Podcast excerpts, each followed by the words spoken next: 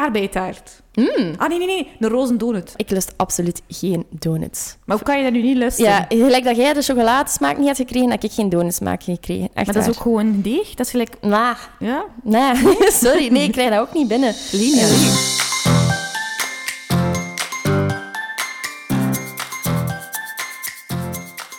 Hey, welkom bij de podcast Bakdag. De podcast voor bakliefhebbers door bakliefhebbers. Ik ben Leni en ik ben verzot op alles wat onder de noemer zoet en desserts valt. Ik wil er ook graag meer over weten. En daarom ga ik in gesprek met de bekende, maar ook minder bekende bak- en dessertliefhebber. Om de kneepjes van het vak te leren, maar ook om mijn passie te delen. Geniet van een hele lading vers gebakken zoete tips en tricks, de lekkerste anekdotes en watertanden maar. Luister je mee? Vandaag heb ik iemand meegebracht die ik supergoed ken. Lisa, welkom. Hallo. Hey, van waar kennen wij elkaar? Ja, ik ben, eh, ik ben uw zus. Hè. Wij delen al eh, 28 jaar lief en leed, zal ik zeggen. Ik heb je vandaag hier uitgenodigd. Ja. Eh, wat is jouw affiniteit met bakken? Ha, mijn affiniteit met bakken, eh, ik sta in de keuken sinds jongs af aan, ja, vaak ook met jou. Eh, ja, weet je dat nog, dat was dan zo een bakmix uit de supermarkt, alles in een kom en in de oven. En de oven deed zijn werk en dan was tada, we hebben gebakken. En dat was altijd leuk voor de vrienden en familie ook. Ik ben dan wel meer ontwikkeld naar een beetje meer een hartige kok. Jij bent altijd zo wat in de desserts blijven hangen. Maar ja, ik moet toegeven, de laatste jaren ben ik ook wel wat meer teruggegaan naar dat bakken. Het is ook wat preciezer.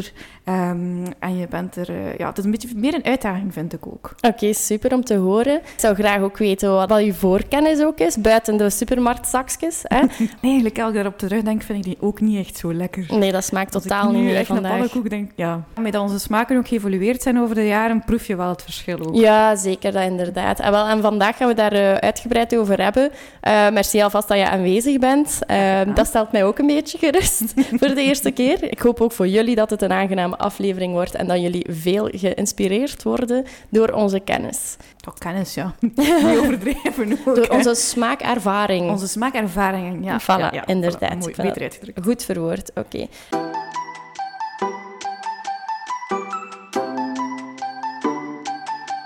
Elisa, vertel eens meer. Je zegt dat je vroeger een hartige bakker eer- eerder was. Ja, Eh, zo'n beetje een hartige hoop ik ook. Bij jou was dat zo de pakjes en de cakesjes.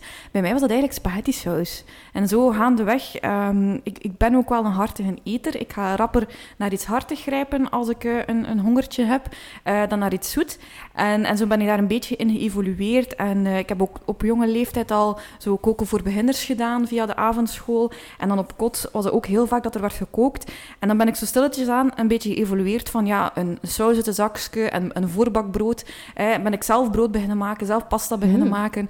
En ja, dat was bij mijn vrienden ook wel eh, zo de etentjes waren bij Lisa op kot. En de oudjaarsavond was bij Lisa op kot. En dan, eh, ja, ik weet nog dat ik in Leuven studeerde. En ehm kan je zo van die, die, die oventjes waar dat je zo'n een, een diepvriespizza in ja, schuift? de Dat typische dokter Oetkers. ja, maar je hebt van die oventjes die daar speciaal voor gemaakt zijn. En mijn studenten, medestudenten schoven daar dan ehm, een, een lasagne of een diepvriespizza in. En ik stond daar op een bepaald moment focaccia in te bakken. Ik had zelf deeg, deeg gemaakt. En allee, ja, dat vonden ze fantastisch. En mijn vrienden, die weten dat ook wel. En ik vind het altijd leuk als er zo herinneringen worden opgehaald... dat mijn vrienden dat ook deel van mijn identiteit zien. Mhm, Dat, is zo, dat hoort bij mij. En dat is Ja. wel leuk. Oké, het is Lisa de kok, Lisa, eigenlijk, onder de vriendengroep. Ja, ja. Dus als ze gaan gaan eten bij Lisa in de vriendengroep, dan weten ze wel dat ze goed zullen eten. Ja, ja, en dat, dat, is ook wel, dat, dat wordt ook wel mee gelachen. Like als er zo een, een nieuw vriendje meekomt van de vriendinnen en is ja, zo van, een beetje onwennig. En dan zeggen ze van, ja, maar we gaan gaan eten met Lisa. Het gaat, het, gaat, het gaat echt wel in orde zijn. Ik sta dan zo een hele dag in de keuken en ik vergeet altijd dat dat, dat, dat geen evidentie is. Hè. Met alle respect voor mensen Mhm. bij, bij wie dat we gaan eten. Ehm, maar bij mij is dat vaak, ja, ik ga zorgen voor een aantal voorgerechtjes, hapjes, hè, een dessert meestal ook. Redelijk uitgebreid. En ik, ik besef dat vaak niet, dat dat, dat dat zo uitgebreid is. Onlangs had ik mensen op bezoek en eh, ik zei, ja, sorry, ik heb niet zoveel tijd gehad om, om, om uitgebreid te koken. En ze zaten zo naar mij te kijken van, Lisa, dit is... allee, wat je nu gemaakt hebt, is echt niet gewoontjes. Hè. En, dus, en ja, dat is wel leuk om te horen dat, dat mijn vrienden dat ook wel ja, deel van mijn identiteit zien. Ja, maar teken ook dat het goed is, hè? anders zouden ze ook niet meer terugkomen eten. Hè? Ik hoop dat. Maar- Ze mogen dat gerust altijd zeggen. ja, inderdaad. Lisa, als jij zoveel volk over de vloer krijgt en als je zoveel maakt, het materiaal dat je daarvoor nodig hebt? Koop je dat allemaal in één keer? Ik heb dat gaandeweg een beetje opgebouwd.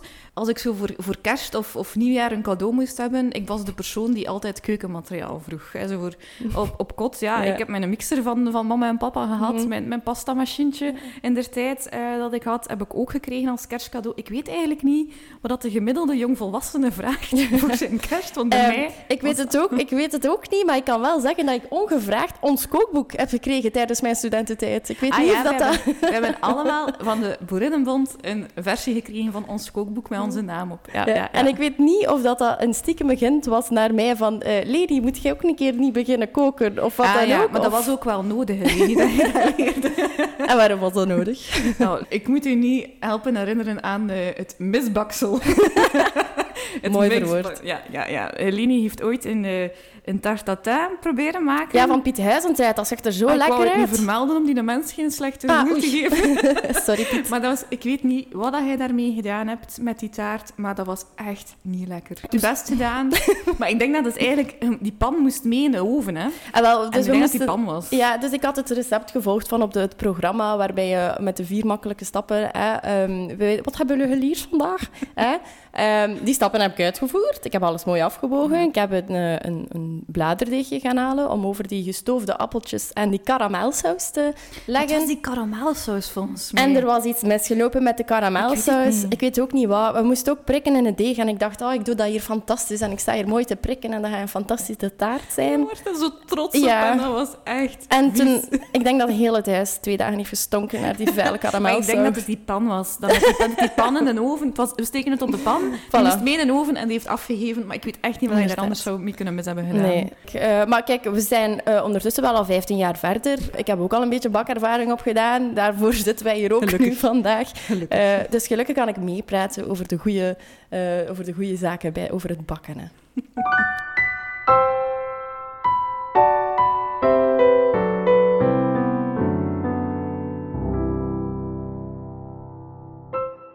Voor de rubriek Hete Patekes vraag ik mijn gast om iets lekkers mee te brengen. Het liefst van al zelf gemaakt.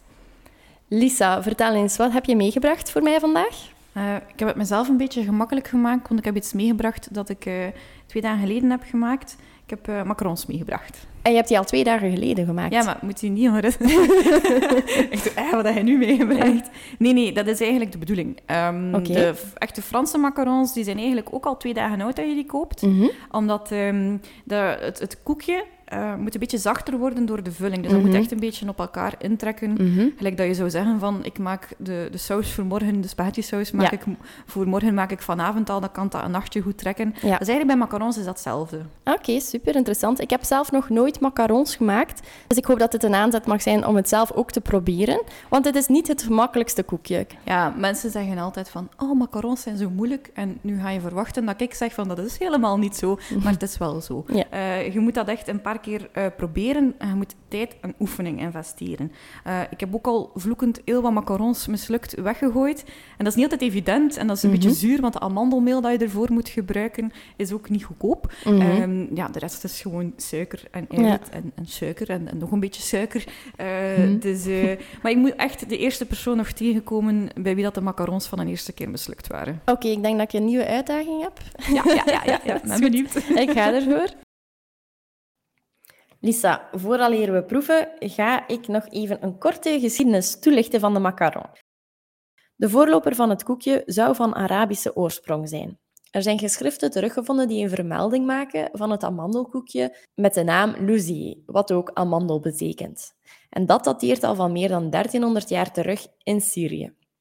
Dan duurt het tot de 16e eeuw vooraleer we bewijs van de macaron terugvinden. Het is de welgekende bankiersfamilie de Medici uit Firenze die de macaron introduceert op enkele belangrijke gelegenheden. Toen is het naar Frankrijk overgewaaid. Louis XIV heeft zelfs de gebakjes als huwelijkscadeau mogen ontvangen. Dat toont nog maar eens aan hoe luxueus het koekje eigenlijk wel is.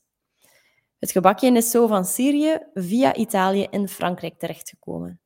De eerste commerciële macarons zijn in de Rue Royale in Parijs verkocht, in de patisseriezaak van La Durée, die vandaag de dag nog altijd bestaat. Maar het is pas in 1930 dat Pierre Desfontaines de lekkernijtjes introduceerde. Het is ook hij die de koekjes tegen elkaar plakt met een ganache tussen. En het is die variant die de wereld zal veroveren. Het moderne recept van de verfijnde macaron, zoals we die vandaag de dag kennen, is dus nog geen eeuw oud. Ja, ik vind het wel interessant om te horen, want ik ben uh, wel uh, een geschiedenis van. Dus dat is wel leuk om te horen. Ook wel leuk om te horen dat het uh, via Italië naar Frankrijk is gekomen. Want ik heb me altijd schuldig gevoeld. Macarons zijn zoiets Frans. Mm -hmm. Maar je hebt, als je het wil maken, heb je de Franse methode en de Italiaanse methode. Oké. Okay. En ik prefereer wel een beetje de Italiaanse boven de Franse. Dus het is wel goed om te horen dat het via Italië naar Frankrijk is gekomen. Het, het is een beetje... Ja, ben gerustgesteld. Ik vind het geen, uh, geen geheim eigenlijk, ook niet in onze familie, waarom dat jij de Italiaanse manier zou ver verkiezen. Want vertel eens, ik denk dat, uh, dat er daar uh, een, een, jaar Milaan voor een reden tussen zit. Ja, ja, ik heb een jaar in Italië gewoond, maar dat heeft niets te maken met het feit dat ik de Italiaanse receptuur ver, verkies okay. boven de Franse. Het is maar gewoon gemakkelijker. Ja, het is gewoon gemakkelijker. Lisa, daar juist zei je, het is heel moeilijk om een goede macaron te maken en uh, het lukt vaak niet van de eerste keer. Mm -hmm. Welke methode heb jij vandaag dan gebruikt en welke tips zou jij ons kunnen meegeven? Ja, ze zeggen inderdaad altijd van macaron maken is heel moeilijk en het is wel zo, maar het is vooral oefening. Je moet er heel veel tijd in investeren en het heel vaak oefenen. En je moet je eigen recept vinden. Uh, ik heb heel veel recepten opgezocht en uitgeprobeerd en eigenlijk een combinatie gemaakt van verschillende recepten. Waar zoek um, jij dan je recepten? Uit internet. Oké, okay. je beste bakboek. Ja, dat, is mijn, dat is mijn bakboek, is het internet. Um, maar je moet de structuur van het beslag kennen om te weten wanneer dat het klaar is. Je moet je oven goed kennen, uh, je moet je materiaal goed kennen, je grondstoffen. Um, je moet ook kiezen tussen de Franse en Ita Italiaanse mm -hmm. methode.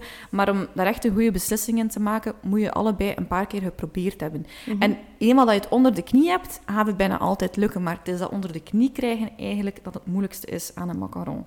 En daarnaast zijn er nog wel andere dingen dat je kan doen. Uh, een, een heel vaak gehoorde tip is dat je je eiwit eigenlijk de dag op voorhand uh, al gaat splitsen van de eidooiers. Mm -hmm. Probeer dan met je eidooiers iets anders te gaan maken. Ik heb een goede tip daarvoor. Ik denk dat je advocaat kunt maken. Ah ja, ja, of, ja zeker. Um, je kan dat ook gebruiken in tiramisu. Ja, heel um, veel toepassingen Wat voor. ik ook niet wist, Lisa, is bijvoorbeeld... Je kan heel veel invriezen. Je kunt die eidooiers ook dus echt invriezen en bewaren voor later. Ja. Je kan dat afwegen. Ja. En ik wist dat helemaal niet. En Ah. vandaag de dag, ik heb dus in mijn diepvries altijd een, één of twee potjes eidooiers zitten. Want ik maak zelf bijvoorbeeld heel vaak rochekes, dus, Ja. dus kokoskoekjes. Dat is enkel met eiwit. Ik wist niet wat te doen, wat te, wat te doen met het eigeel. En dan heb ik daar eens advocaat van gemaakt en is ingevroren. Dus nog een, een betere tip is ook, je kan dat ook in uh, ijsblokvormpjes gooien. Ah, ja. En dat is dan nog handiger, want dan kan je het in stukjes, als je het niet Mhm. allemaal in één keer terug wil Maar de structuur is natuurlijk wel anders, Mhm. dus uh, daar moet je ook uh, een beetje in de gaten houden. Oké, okay, interessant. Dank u. Dus als we het dan inderdaad, ja, de eerste tip dat ik gaf was het eiwit op voorhand Mhm. splitsen. Mm -hmm. Een tweede tip die ik kan geven, heb ik ook op bepaalde recepten teruggevonden. Heel veel recepten gaan zeggen dat je amandelmeel moet gaan zeven, meel Mhm. verkeren. Ja. Maar als je amandelmeel zeeft, heb je altijd een klein beetje over, de, de ruwere delen. Um, en hoe je dat kan gaan oplossen, is om je, uh, je bloemsuiker en je amandelmeel in een foodprocessor een beetje te laten malen en dat te gaan zeven. Oké. Dat is wel, vond ik wel... Allee, ik weet niet of dat, dat een heel... Echt nu Dat is een heel geavanceerde tip, maar ik denk dat we dat zeker kunnen meenemen en dat ik zelf ook ga meenemen. Als beginnende macaronmaker vond ik dat wel een handige. Ja. Net als je kleurstof. Ja, veel macarons, je kent dat, dat is felle roze of geel of blauw, whatever. Maar het is best dat je oefent, oefent zonder de kleurstof. Je hebt kleurstoffen op basis van, van water, van olie, van gel. Um, en je moet ook een beetje gaan oefenen van wanneer ga je die kleurstof toevoegen en wat doet die kleurstof Mhm. met mijn deeg. Als je kleurstof toevoegt aan, eh, op, op waterbasis en je voegt die toe aan je eiwitmengsel dat staat te kloppen, ja, dan valt heel je meringue gewoon plat. Dus dat moet je echt een beetje opoefenen. Oké, als er een tip is waaraan je denkt die je zeker op voorhand had willen weten, vooraleer je de eerste keer macarons zou maken, wat zou dat zijn geweest? Geduld. ja, je moet je, je koekje... Ik denk, sorry, ik denk dat dit geldt voor echt alle recepten die je maakt. Ja, ja, maar bij, bij macarons is het zo... Ik had niet goed doorgelezen dat je je koekje ook echt moet laten rusten voor Ja. het in een oven steekt. Mhm. Eigenlijk moet het volledig uitdrogen. Ehm, ze zeggen minimum een half uurtje. Ik doe dat vaak al een uur. Eh, dan vormt er zich aan de bovenkant zo een harde rand. En dan als het in de oven gaat, dan vormt het vochtige binnendeel nog het, eh, het voetje. Ja, Ehm, maar het moet ook volledig uitdrogen, je koekje, Mhm. want anders komen er vlekjes op de schaalpjes. Oké. Dan Ja. glanst het eigenlijk Ja. niet meer. En dan het tweede moment dat je geduld moet hebben, is als ze uit de oven komen.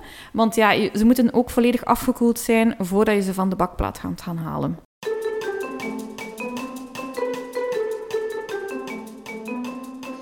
Oké, top. En nu gaan we proeven. Niet te hard kouwen, hè. Nee, ik ga niet geen smakken, ik ga geen eh, ASMR doen. Dus ik ga een keer even proeven. Amai, dat koekje is hard, de vulling is zacht. Is een ganache-vulling, vermoed ik, dat je hebt Nee, gebruikt? dit is, dit is botercrème. Ah, Ja. oké. Mm, Dus nog meer suiker. Mm. Taai van binnen, hard van buiten. Dat is niet taai, dat is chewy. Mm, kei lekker. Dank u. Toevallig bepaalde adresjes in Gent, die dat je weet waar dat je goede macarons kunt krijgen. Bij, bij mezelf. Onder andere bij Ik heb, jezelf. ik heb nog nooit een macaron gekocht zelfs. Ik at dat vroeger eigenlijk niet graag omwille van het pure suikergevoel, maar ben het de laatste jaren wat meer gaan appreciëren. Ook omdat je er echt wel mee kan spelen met die vulling om, om het wat eh, minder puur suiker te maken. Mhm. Het is een verfijnd koekje. Het is toch een volle smaak. En je hebt zeker genoeg met één à twee. Allee, ik, heb Ja.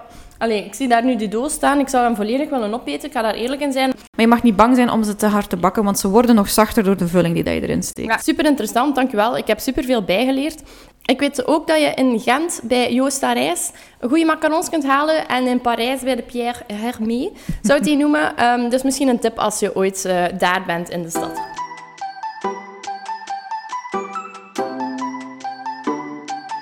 Wat maakt voor jou de perfecte macaron? Ehm, dat is een moeilijke vraag, Leni. Want ik, ja, ik zou zeggen eentje met fruitsmaak. Maar er zijn heel veel voorkeuren in. Hè. Ik heb, ik heb Ja. al een paar keer de macarons geoefend en meegenomen naar het werk.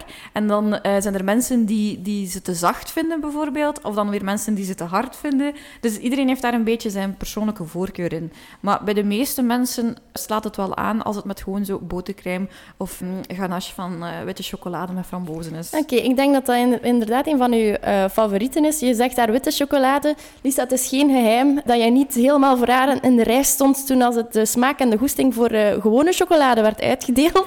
Oh, dat is de, de grootste schande voor iemand die eh, Ja. in, op, in het dagelijkse leven bezig is met bakken en Zeg koken. dat wel. Ik Sorry, dat is echt- chocolade. Ja. Nee, ik vind dat wel een, ja, ik vind dat heel opvallend. Er zijn weinig mensen in mijn omgeving die geen chocolade lusten. Ik heb er al een paar eh, leren kennen. Oké, en dat is- toch? dat is- En jullie hebben een apart clubje dan. Ja, we hebben een apart Facebookgroepje. Nee, maar dat is wel grappig, want bij iedereen is dat dan... Oh, eindelijk iemand anders die ook geen chocolade lust. Is dat dan don't de gewone chocolade of ook echt geen witte chocolade? Want jij lust bijvoorbeeld wel nog witte, Witte chocolade. chocolade is ook gewoon boter. hè. Ja, Dat is- ja. Eigenlijk is dat gewoon boter. Mhm. Maar het is, het, is, ehm, het is het bittere van de Mhm. chocolade dat ik Mhm. niet graag eet. Ehm, en ja, die boon is natuurlijk ultra bitter. Ja. dus dat was een hele vieze smaak om uit mijn Mhm. mond te krijgen. Mhm. Chocolade is iets waar dat je mij echt niet mee kan verleiden. Vroeger bij de Sinterklaas-eieren of bij de paaseieren, ehm jij had altijd een zakje witte chocolade en ik en Eline, onze oudste zus, die moesten altijd een zakje bruine chocolade delen. Ehm, af en toe misschien dat er ooit een keer een wit chocolaatje uit jouw zak is verdwenen, Ja. geen idee Sowieso. van waar, moest, maar... moest het tellen, dan een keer- Leni, ja. bij ons thuis.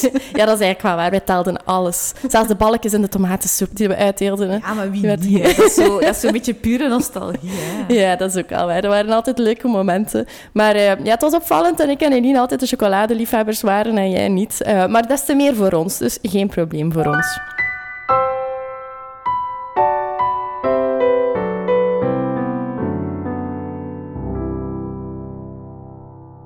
Lisa, ik heb je vandaag uitgenodigd. Niet alleen omdat je mijn zus bent, maar ook omdat je van je passie eigenlijk eh, stapje per stapje bezig bent om daar je, ja, ook je beroep van te maken. Ja. Vertel mij meer. Ja, dus al die jarenlang getalm met de, ik, ik kook zo graag voor vrienden. Ehm, ik heb een aantal jaren geleden op het punt gestaan om daarmee verder te gaan. En dan getwijfeld, ik was nog jong, ik was alleen. eh, dat zit er bij ons zo nog een beetje ingebakken van vroeger, dat idee van zelfstandig worden, dat is veel werk. En, ehm, Risico. dat- dat- risico, ja, vooral het risico. Dat Mhm. veel werk is, dat, dat schrikt mij niet af. Maar ehm, ja, de laatste jaren, het heeft geknaagd. En Mhm. ik, ik was bezig van, oké, moet ik misschien kijken om daar toch iets meer mee te gaan doen.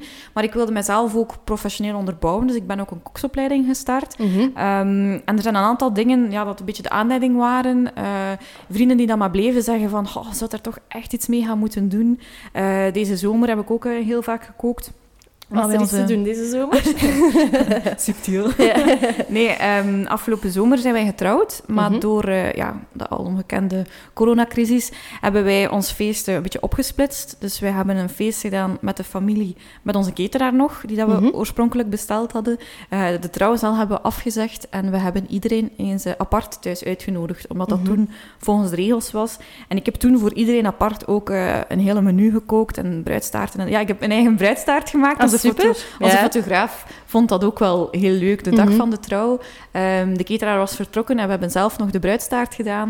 En ik heb die zelf gemaakt. En er zijn dus foto's van onze trouwdag waarop dat ik eh, de taart nog sta af te smeren Ja, voordat we die aangesneden hebben. Ik stond erbij. Ik stond erbij en ik keek ernaar. En ik zag Lisa haar trouwtaart smeren. Dus eh, nee, inderdaad. Nee, het was een super aangename dag. Nog eens, proficiat ook. Dankjewel. Ehm, het was echt een fantastische, intieme dag. We waren maar met twintig man uiteindelijk, Ja. met de twee gezinnen samen. En dat was fantastisch. Ik denk dat jij, ik, ik zelf ook niet, maar geen betere dag als dat had kunnen voorstellen. Want het was niet rap rap een hallo, ho, goodbye en, en eten en dansen, maar het was gezellig. Nee, we, we hebben zelf ook van die dag genoten en dat is denk ik het belangrijkste. En dat is ook waarom dat we over de zomer heen hebben... Het, het idee was eigenlijk, we nodigen iedereen die normaal gezien bij elkaar aan tafel had gezeten op het grote feest, nodigen we apart bij ons thuis uit. Mhm. En daar heb ik dan voor gekookt. En ja, opnieuw daar kwamen die opmerkingen van vrienden van, "Goh, je zou daar toch echt wel iets mee moeten gaan doen, Lisa. En er was Mhm. zelfs een collega van mijn man, ja, nu mag ik mijn man zeggen. Wauw. Dat was een collega van mijn man en ik ga dat nooit vergeten. En die, die zei op een bepaald moment, die keek naar mijn man en die zei van, "Goh, volgens mij eet hij thuis gelijk een koning en beseft het zelf niet.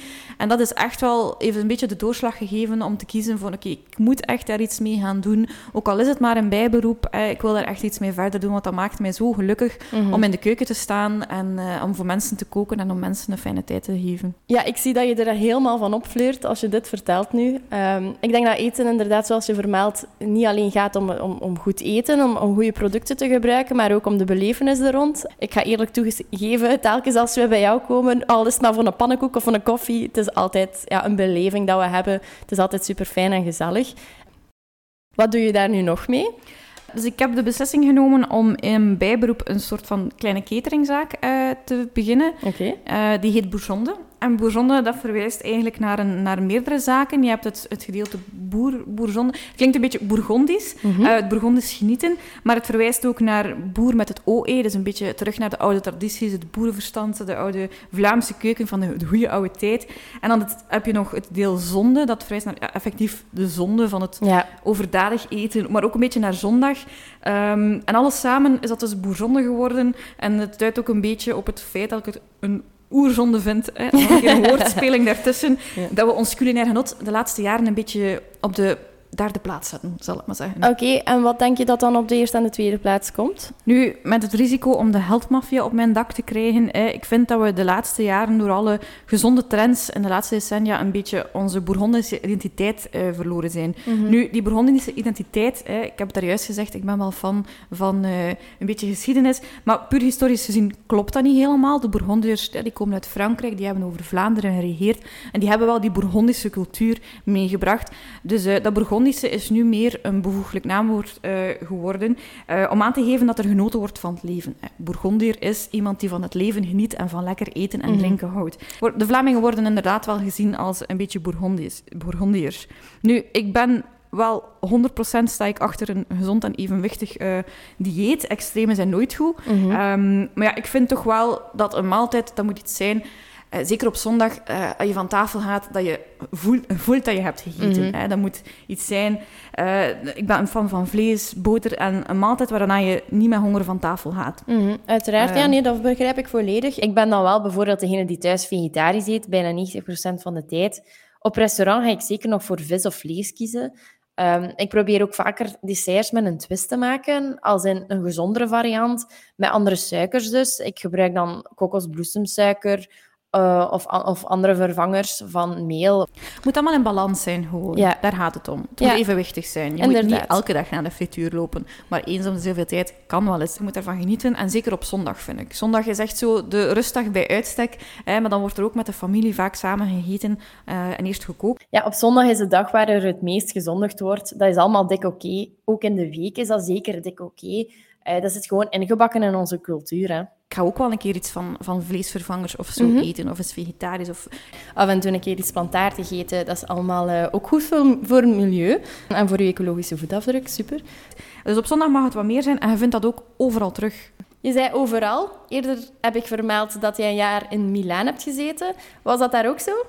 Eh, ja, ik ben voor mijn studies een jaar naar Italië gegaan en ik heb daar bij een gastgezin gewoond.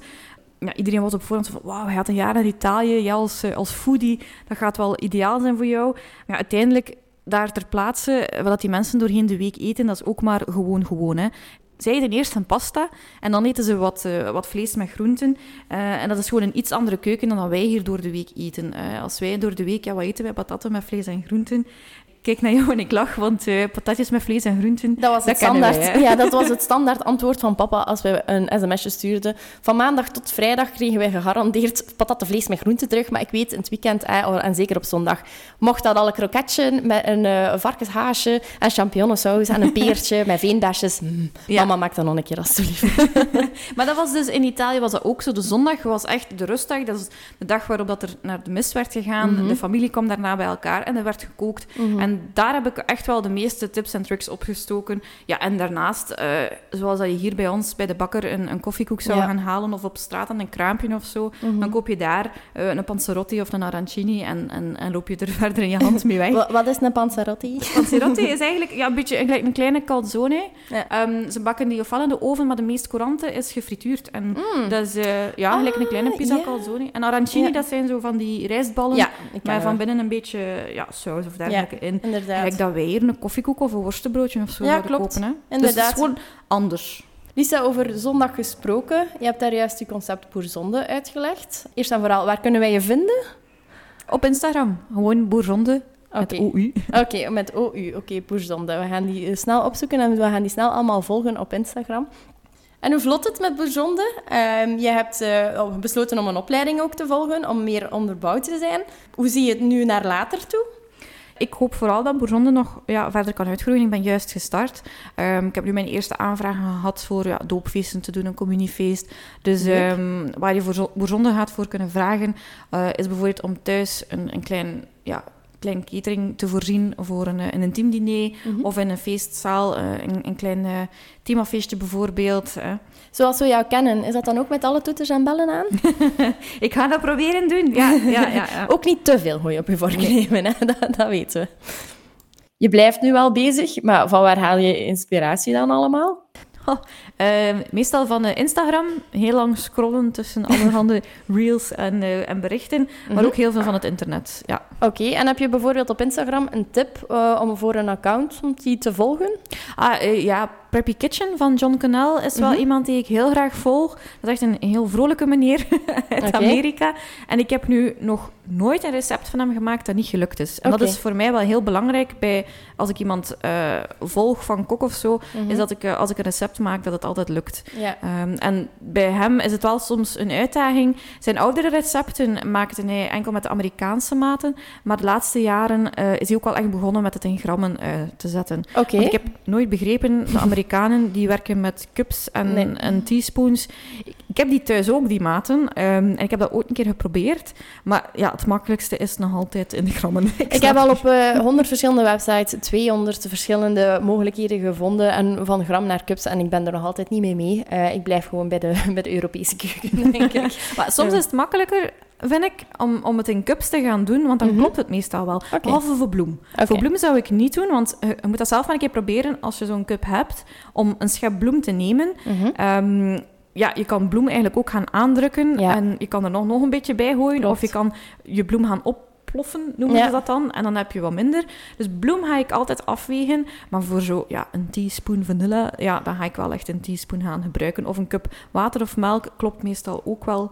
Ehm, dat kan ik toch wel aanraden, ja. Oké, en het is dus voornamelijk van Preppy Kitchen, die we op Instagram vinden. Voornamelijk tutorials of posts? Hij, Of... hij- hij post veel, maar het zijn altijd eh, stap voor stap recepten. Oké, stap en als je één goede tip wil, maar je hebt er zelf ook al van geproefd, dan zijn het zijn eh, cinnamon rolls met cream Mm, cheese ja, frosting. inderdaad. Ik ga u misschien de volgende keer ook uitnodigen voor de, voor de cinnamon rolls en de frosting uit te leggen. Want de frosting bij mij is echt nog... Uh, ja, daar heb ik nog werk aan. Laten we dat zeggen. Dat is niet moeilijk alleen. Nee. Ik weet dat het niet moeilijk is, maar het is op zijn lenies. Dat van de eerste, soms is het simpel, maar lekker en lukt het van de eerste keer. Op andere momenten is het te moeilijk en uh, ja, heb ik niet, niet gevonden wat dat er volledig past. Als je nog iemand zoekt specifiek voor frosting, moet je eens zoeken op YouTube naar Bake It Up a Notch. Okay. Dat is ook iemand die um, in samenwerking met een food network uh, anderhalf uur masterclasses gewoon op, op YouTube heeft gezet.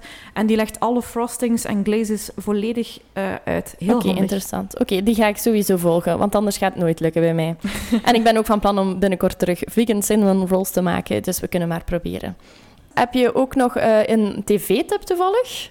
Uh, meer een Netflix-tip. Uh, wie kijkt er nog tv?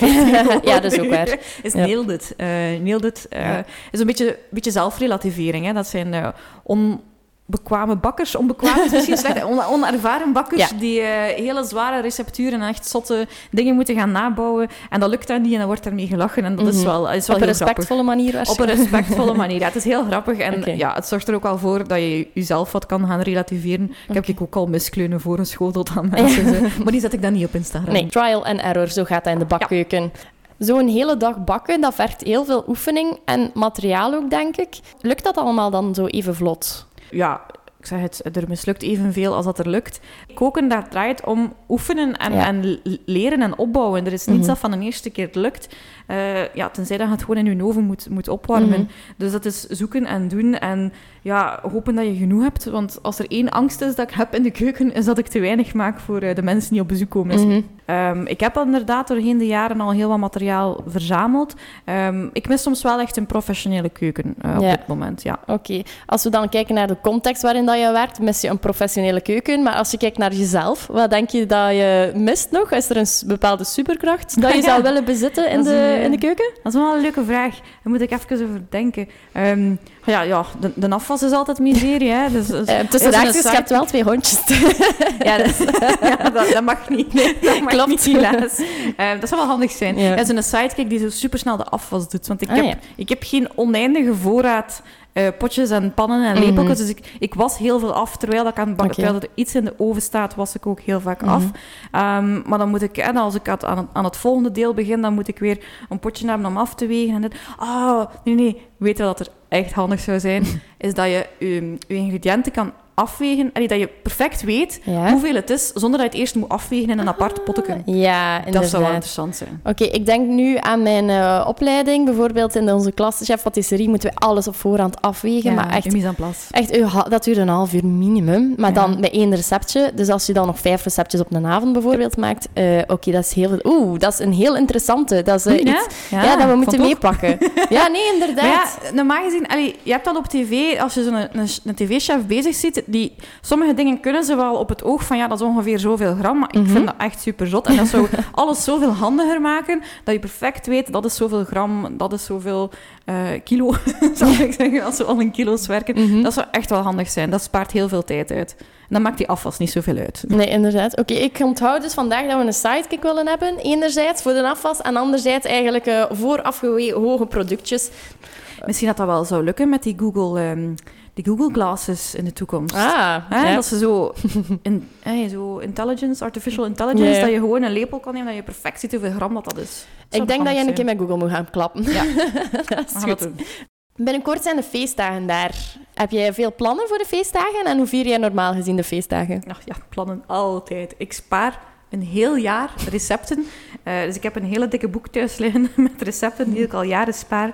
Van, uh, dat ga ik eens maken tijdens de feestdagen. Mm -hmm. ja, die feestdagen, dat is ook onlosmakelijk verbonden met eten en gezellig samen zijn. Hè? Dus dat is altijd zo. Je hebt wel zo die klassiekers, hè. Um, wat heb je daar dan allemaal?